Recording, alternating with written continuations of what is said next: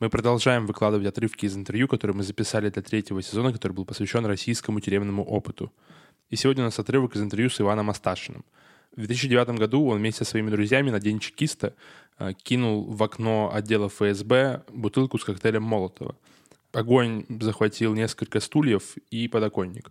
Позже Иван выложил видео с этим поступком в интернет. И дело раздули настолько, что Ивана приговорили к 13 годам строгого режима по делу об автономной боевой террористической организации и назвали его ее руководителем. Прежде чем начать, я хочу напомнить, что вы можете поддержать «Молоко Плюс» и подписаться на регулярные пожертвования по ссылке в описании выпуска. Так вы можете помочь нам и дальше печатать наши альманахи и выпускать наши подкасты. А если у вас нет возможности поддержать нас финансово, нам очень поможет ваша активность на площадках для подкастов или в социальных сетях. Вы можете, не знаю, репостнуть наш подкаст в Инстаграме или оставить оценку и отзыв на Apple Podcasts, или лайкнуть подкаст на Индекс.Музыке. Смотря на какой площадке вы слушаете нас и какая там активность есть. Давай тогда в целом сначала про тюремный опыт. Как ты попал в тюрьму в заключении, как ты впервые столкнулся с этим опытом, как выглядела колония? Именно колония интересует, да, а не СИЗО? Да. Колония. Я попал сразу в неблагополучную, мягко говоря, колонию К-17 Красноярского края. В общем-то, встретили нас там словами, значит, там, если не ошибаюсь, майор заходит, вот этап, там стоит человек 15, заходит и говорит: проблемы с хозработами есть у кого? У кого есть, пиздить буду прямо здесь. Вот, и это известная среди, ну, заключенных практика, то есть в связи со сложившимися тюремными понятиями, традициями, уборкой общественных мест занимаются определенные касты, так называемые вязаные и так называемые обиженные. Вот, соответственно, основной массе, которая называется мужиками, неприемлемо убираться в общественных местах. Тем более по указке ментов.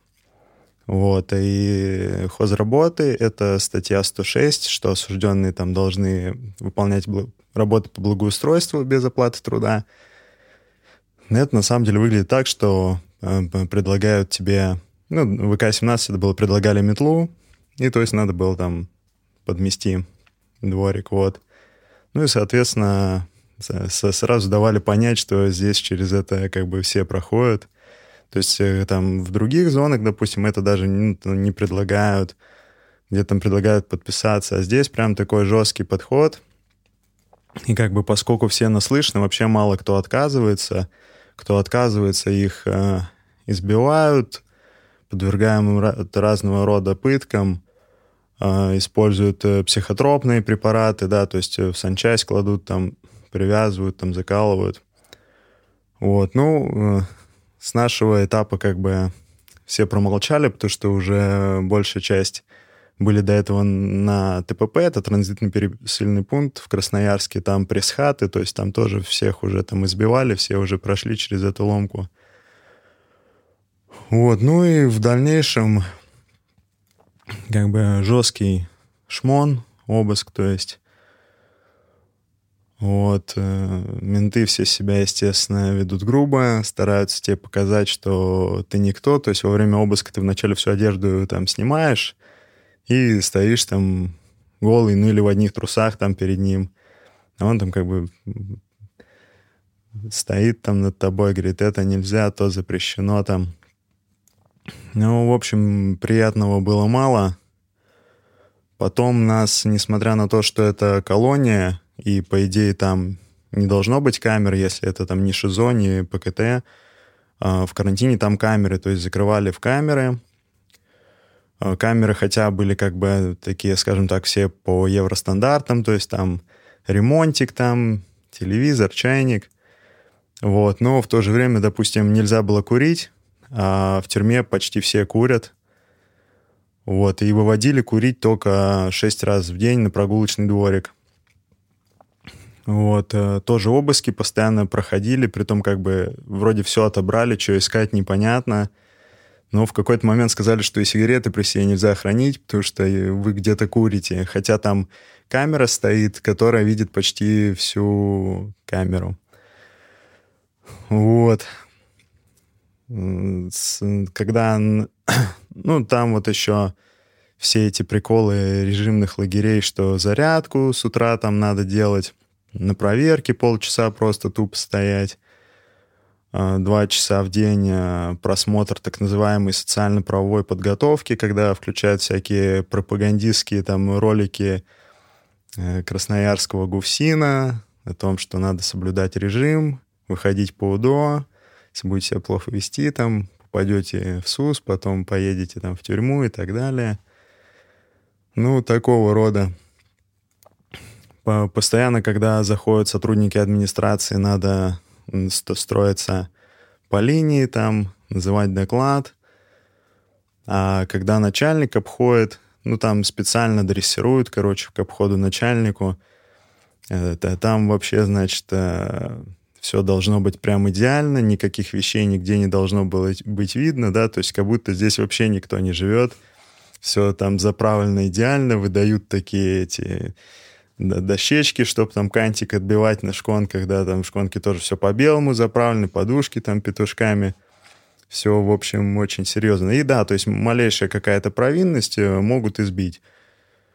То есть при мне вот заключенного одного вывели из камеры, мы вначале не поняли, из-за чего он пришел через несколько часов, ну, я смотрю, он еле идет, я говорю, там, что случилось? Он говорит, да вот, сказали, зарядку без энтузиазма делал, поставили на растяжку, там, все ноги отбили, то есть вот такое... Ну и поскольку как бы многие наслышаны, то как бы уже и особо ну, не сопротивляются, то есть уже понимают, что здесь так все поставлено, и одному тут как бы не выжить, да, там, если ты один будешь сопротивляться. Вот, да, ну и по обходу начальника, значит, заключенные должны там по слогам кричать «Здравствуйте!» Вот.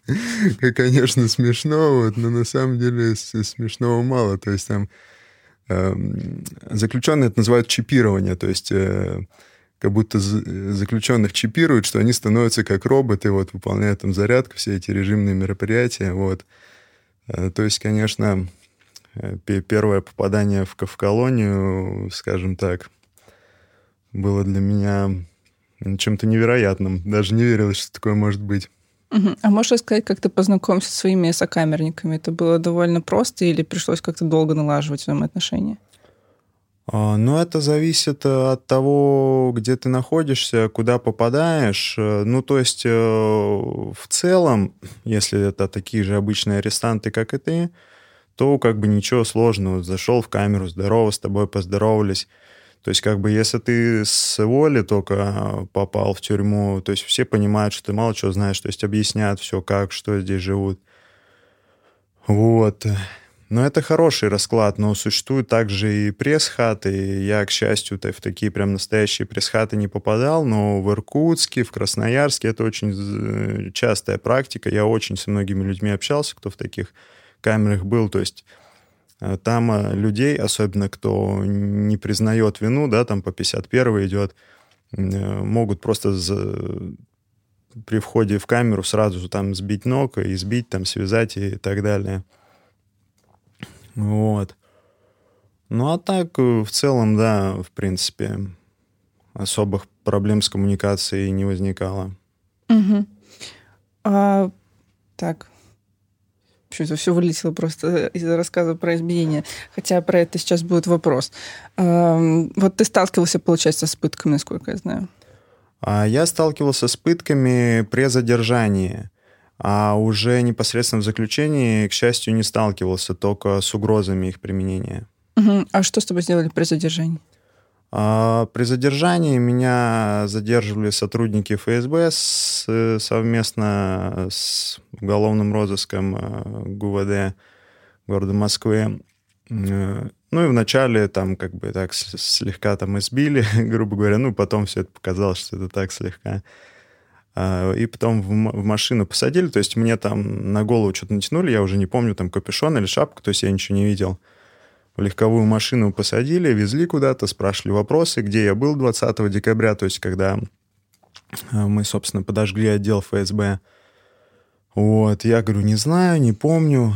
Ну, так меня там периодически били по голове, вот. Ну, я просто как бы молчал, потом он говорил, там, не знаю, не помню. Говорю, мне нужен адвокат. Они мне ответ, какой нахуй адвокат? Ты нам объявил войну, ты на войне, здесь нет адвокатов.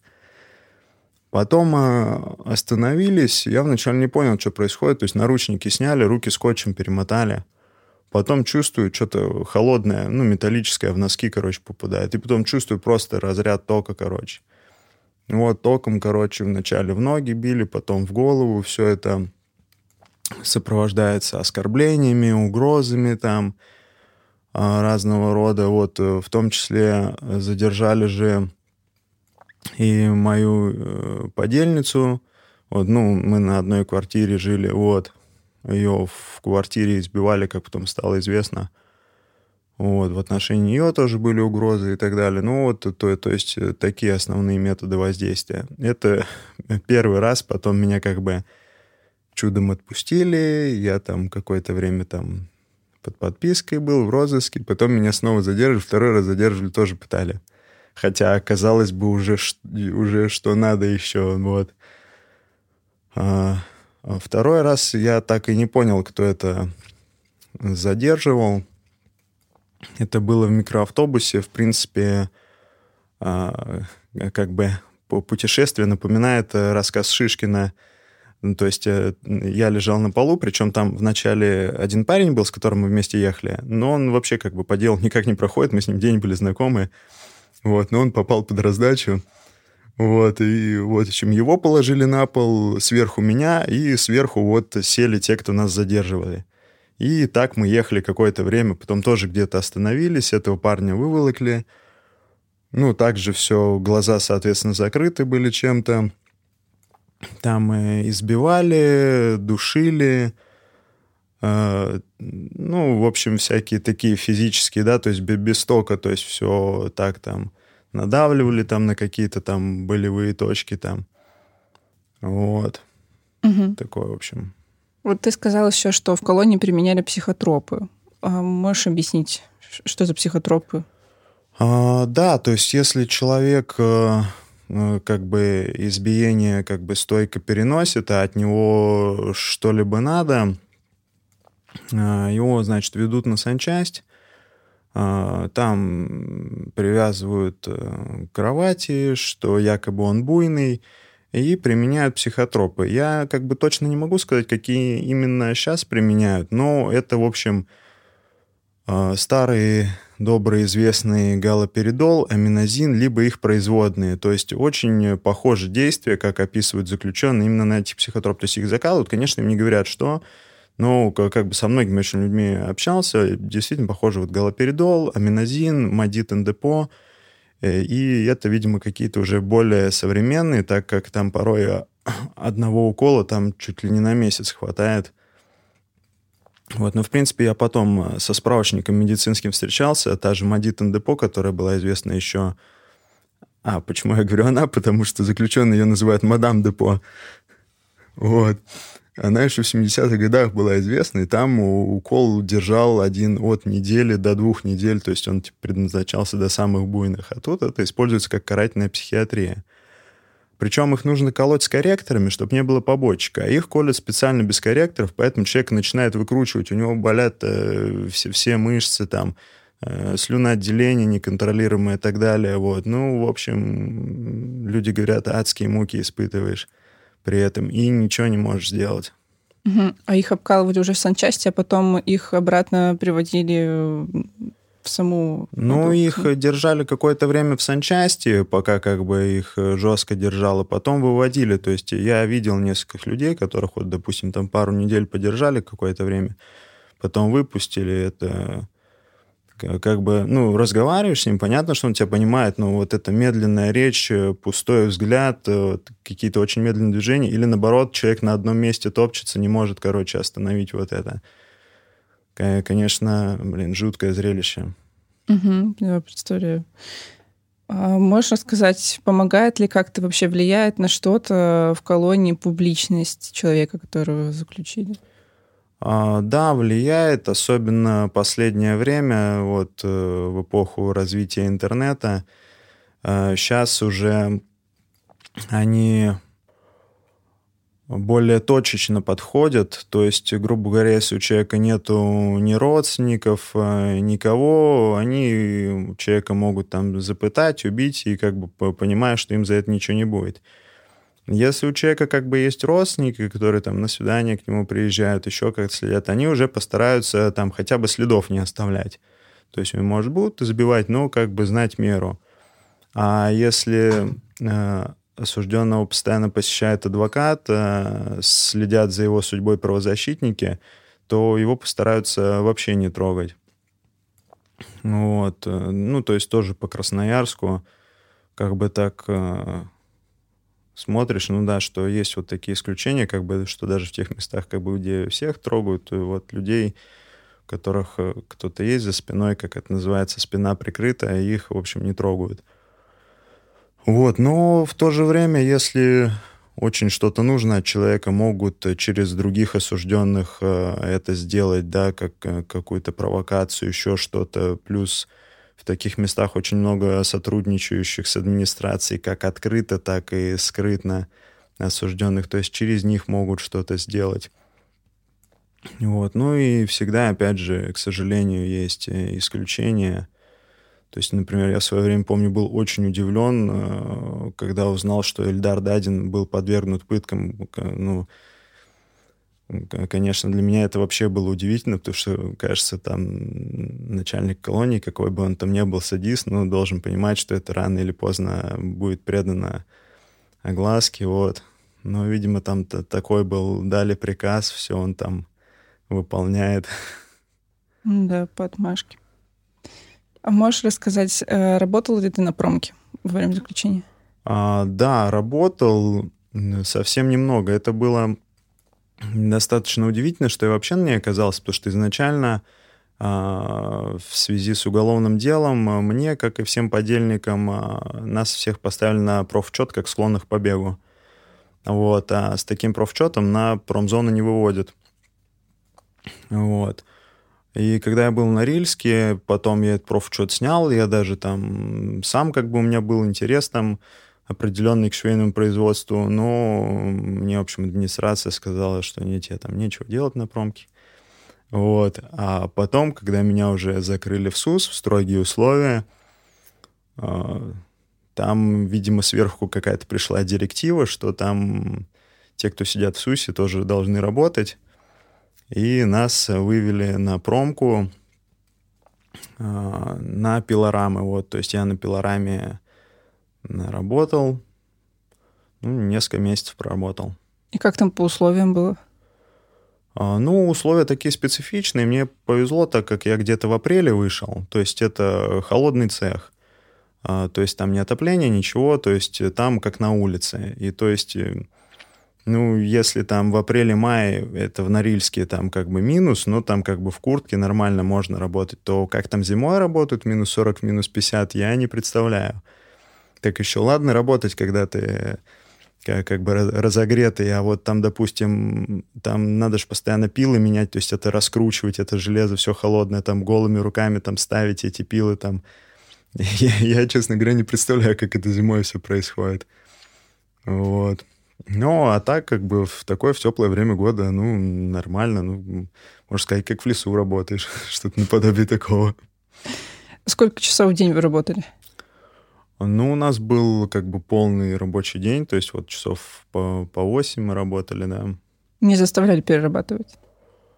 Нет, ну и плюс как бы мы в СУСе, то есть нас как бы там должны были забрать вовремя, вот. Да, в принципе, такого не было, чтобы заставляли перерабатывать. Угу. А чем камера СУС и ШИЗО, если ты был в ШИЗО, тоже можешь рассказать, отличается от обычной? Да, конечно, я был и там, и там. Ну, во-первых, вообще в колонии, в лагере, на обычных условиях там не камеры, там секции, да, то есть это барак, как их по старинке называют, и он разбит на несколько секций, то есть бывают секции там небольшие, там по 10 человек, бывают большие, там на 50 человек, вот. Ну, то есть один отряд, там несколько секций, там двери открыты, как бы спокойно ходишь в течение дня. Также там есть комната, где можно там чай заварить, поесть, там туалет, раздевалка, там комната с телевизором. Вот. А в СУСе это, соответственно, в принципе, там тоже камер не должно быть, но в Красноярске сейчас такая практика, что камеры, причем есть дневная камера и ночная. В дневной там стол, лавочки, тумбочки, ну, телевизор, умывальник и все. А на ночь переводят в комнату, где стоят шконки, табуретки и там умывальник, туалет. Вот. Ну, в общем, так, в целом, как бы камеры, то есть примерно как в СИЗО, только та разница, что присутствует только часть предметов мебели, как в дневной, так и в ночной. Вот, ну, да, ну там, скорее всего, теснее, чем обычно в СИЗО, потому что по российским законам 2 метра на человека — это норма, 2 квадратных на человека. Ну и, соответственно, все там не парятся, так обычно и делают. Вот, как бы бывает даже меньше. Несмотря на то, что постоянно Европейский суд выносит решение не в пользу России, где говорит, что это, конечно же, недостаточно. Вот, но все равно остается все так. А ШИЗО — это более жесткие условия, получается, как бы самые жесткие. Там камера, можно сказать, вообще почти голая, особенно в Норильске, там еще она там железом везде обита, то есть пол везде, чтобы там нигде там ни доску, ничего нельзя было достать, но как будто там такие вообще там буйные содержатся, то есть там все там железом замуровано, чтобы вообще ничего нельзя было. И вот там стол стоит, пара лавочек, туалет открытый, раковина и все. А шконки закрытые, да, то есть они на ночь откидываются. Вот. Ну и там места вообще мало, то есть я сам их промерял самостоятельно, эти камеры, там семиместные камеры, они 13,5 метров. Вот. Окошко маленькое, открывается только частично. Вот, в общем, ну да, и туда, соответственно, там почти ничего нельзя. То есть там мыло, зубная щетка, там полотенце, все. А за что тебя отправляли в ШИЗО? Ну, да, постоянно что-нибудь придумывали. То есть в Норильске самые популярные были нарушения. Там встал позже времени, то есть как бы подъем в 6. Если там тебя камера или сотрудник зафиксировал, что ты там в 6:10 еще находишься на кровати, то все это нарушение, можно попасть в ШИЗО. И то же самое, если ты не лег в 10, а там позже лег, тоже не находился там в отведенное время на спальном месте. Вот. Ну, в основном такие, да, нарушения были. Угу. А как попадают запрещенные вещи в колонию? Ну, где попадают, потому что в тех колониях, где я сидел, там практически ничего не попадало. Вот, ну, я знаю как бы по опыту других мест, СИЗО там всяких, они чаще всего попадают через сотрудников. Вот, ну, потому что действительно, как бы, как еще, учитывая как бы все там строение и так далее, ну, да, то есть, наверное, самый такой распространенный способ — это через сотрудников все-таки. Угу. Получается, ты был, правильно, в красной колонии, она так называется? Ну, обыватели, да, называют это красными, как бы так вообще это не совсем правильно, потому что как бы красный — это как раз вот считается та каста, которая вязаная, то есть это как бы красная, это если бы там все были вязаны, но типа пока там есть мужики, она не считается красной, говорят, режимная. Вот, ну, а так, как бы, как это принято называть, что там красные, черные, по такому принципу, да, это красные, конечно, будут колонии. А чем вязаные отличаются от козла? Это одно и то же. А, просто разные названия в разных местах? Ну, да, ну, как бы и так называют. То есть это красный, там, козел, вязаный, там, должностной, там, Ну, много есть, и просто в каких-то регионах какие-то более употребительные слова, какие-то менее. Ну, вот где я сидел, там как бы наиболее популярное было «вязаный». Угу.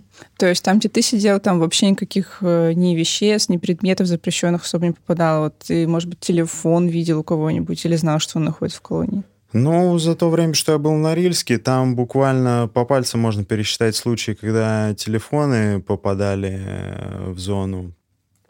Вот. А так, да, ничего не было. Там будет история с проносом. У нас просто мужчина один рассказывал про... Как он это назвал? Торпеда. Про торпеды он рассказывал. Ужас просто. Торпеды, которые засовывают, понятно, куда. Так у нас торпеды... У нас... Как говорится, все печальнее. У нас это таким образом... Ну, то есть это у вас в предыдущем в каком-то выпуске будет, да? То есть слушатели знают, что это такое. Да, и даже вместе с тобой, может быть.